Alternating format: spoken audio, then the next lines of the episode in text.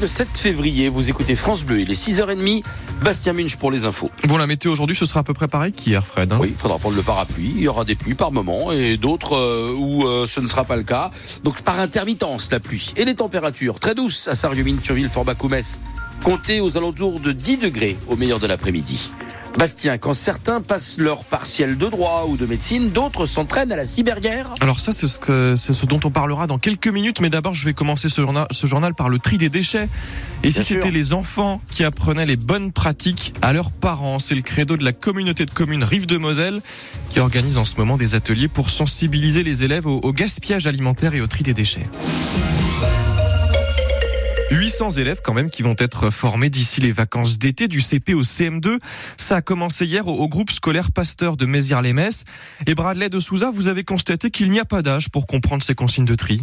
Plusieurs images sont projetées sur cet écran juste devant le tableau. Et le but, ce sera de trouver dans quelle poubelle on va mettre ce déchet. Nicolas Schumann-Vidon est ambassadeur de tri au sein de la Comcom Rive de Moselle. Le papier, on va le mettre où? Ouais, très bien, effectivement, donc dans ces conteneurs bleus. Vous avez déjà vu des grands conteneurs comme ça? Face à lui, une vingtaine d'enfants en CP à qui il explique toutes les solutions de tri. Alors ensuite, on a une peau de banane. Non, ça s'appelle un composteur. En fait, on va fabriquer du compost et ensuite on va pouvoir jardiner avec. Très bien, merci. Cet homme, 6 ans, qui a trouvé cette réponse, il semble avoir compris la leçon du jour. Il faut trier les déchets. On les met dans un composteur, on les met dans les poubelles, mais surtout les plastiques, on va les mettre dans les poubelles parce qu'après on va les mettre dans des usines et on pourra refaire des bouteilles. Du tri des déchets au recyclage, ce n'est pas un hasard si c'est ce public très jeune qui est visé, explique Nicolas Schumann-Vidon. C'est les générations futures. On va pas se mentir, euh, il y a quand même beaucoup de progrès à faire. C'est les premiers concernés et que souvent en fait ils vont faire passer le message à leurs parents en rentrant chez eux. Un ambassadeur qui forme des futurs ambassadeurs du tri. Vous allez tout retenir? Parfait. Ben, merci beaucoup les enfants. 800 enfants dans le secteur de Mézières-les-Messes seront sensibilisés au tri des déchets d'ici juin prochain. Et un autre atelier d'ailleurs prévu demain pour une classe de CM2. L'an dernier, ce sont 1200 élèves qui ont été euh, formés dans la communauté, dans la communauté de communes. Vous retrouvez les photos de ces ateliers sur francebleu.fr. Le procès du meurtre conjugal à Canfen ne reprendra pas. L'accusé de 78 ans s'est donné la mort. Il ne s'était pas présenté hier matin devant la cour d'assises de la Moselle. Son corps a, a, finalement été euh, repêché euh, dans la Moselle, à Thionville.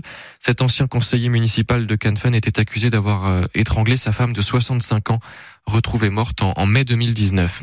La France rend hommage à ses 42 ressortissants morts il y a quatre mois en Israël, massacrés lors de l'attaque euh, du Hamas dans l'État hébreu. C'était le 7 octobre. Une cérémonie d'hommage national est organisée ce matin aux, Invalides à Paris. Trois Françaises sont toujours présumées otages du Hamas dans la bande de Gaza. La mobilisation des agriculteurs reprend un peu du poil de la bête aujourd'hui, mais cette fois sur la scène européenne. Les jeunes agriculteurs de la Moselle retrouvent leurs homologues allemands, belges et luxembourgeois dans le pays des trois frontières. Départ de Cirque-les-Bains pour une action à Schengen ce midi, tout un symbole. 300 tracteurs sont attendus sur le pont vers Perle. Donc, euh, Bastien, euh, quand certains passent leur partiel de droit de médecine, par exemple, hein, d'autres s'entraînent donc à la cyberguerre. Donc, c'est maintenant que vous nous expliquez. Eh oui, une centaine d'étudiants de Nancy qui participent à, à cet exercice hors norme en ce moment. Ils viennent de Polytech, des mines, de la fac de sciences, de l'IUT Nancy-Brabois. Et toute cette semaine, jour et nuit, ils tentent d'empêcher deux pays fictifs de s'attaquer aux ressources d'une autre nation. L'exercice est coordonné pour la quatrième fois par la base de défense de Nancy et donc le ministère des Armées. Le capitaine Pierre est réserviste à l'armée et lui-même directeur d'une entreprise de cybersécurité. La cybersécurité aujourd'hui, je crois que tout le monde en entend parler aux actualités, donc euh, je pense que ça, tout le monde a pris à peu près conscience du besoin de se structurer par rapport à la menace cyber.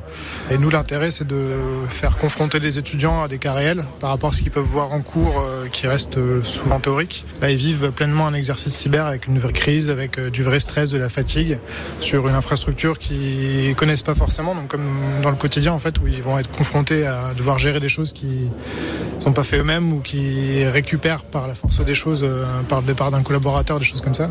Donc là, on les, on les fait un peu souffrir pendant trois jours avec des vraies attaques euh, plus ou moins avancées, plus ou moins élaborées, euh, sur lesquelles ils ont plus ou moins la main et sur lesquelles ils doivent trouver par eux-mêmes des solutions pour se défendre. C'est aussi un peu l'objectif de l'exercice, c'est de faire passer le message que c'est bien de se structurer avant de subir. Les photos de ces étudiants en plein exercice, vous les retrouvez sur francebleu.fr. La nouvelle commission indépendante sur l'inceste et les violences sexuelles faites aux enfants, déjà entachée par une plainte, qui plus est pour agression sexuelle. C'est une femme de 25 ans qui accuse la, vice-présidente de cette commission, une pédiatre légiste et experte judiciaire, cette jeune femme assure avoir subi euh, cette agression lors d'une expertise euh, gynécologique en 2020. Le début de la transformation de la rue Serpenoise à Metz. Les premiers pavés de la fameuse serpentine ont été posés hier. Les photos sont sur francebleu.fr. La serpentine, c'est cet aménagement d'îlots végétalisés censé redynamiser le centre-ville selon la mairie de Metz. Alors, est-ce que ça va marcher selon vous? On attend vos appels 03 87 52 13 13 et on en parlera à 8h moins le quart avec notre invité Jérémy Roch, leader de l'opposition de gauche au conseil municipal de Metz. Et puis les clubs de foot du département lui rendent hommage, les élus locaux aussi. Kamel Tounsi est décédé hier d'une crise cardiaque, figure éminente de l'entente sportive de Metz depuis plus de 20 ans.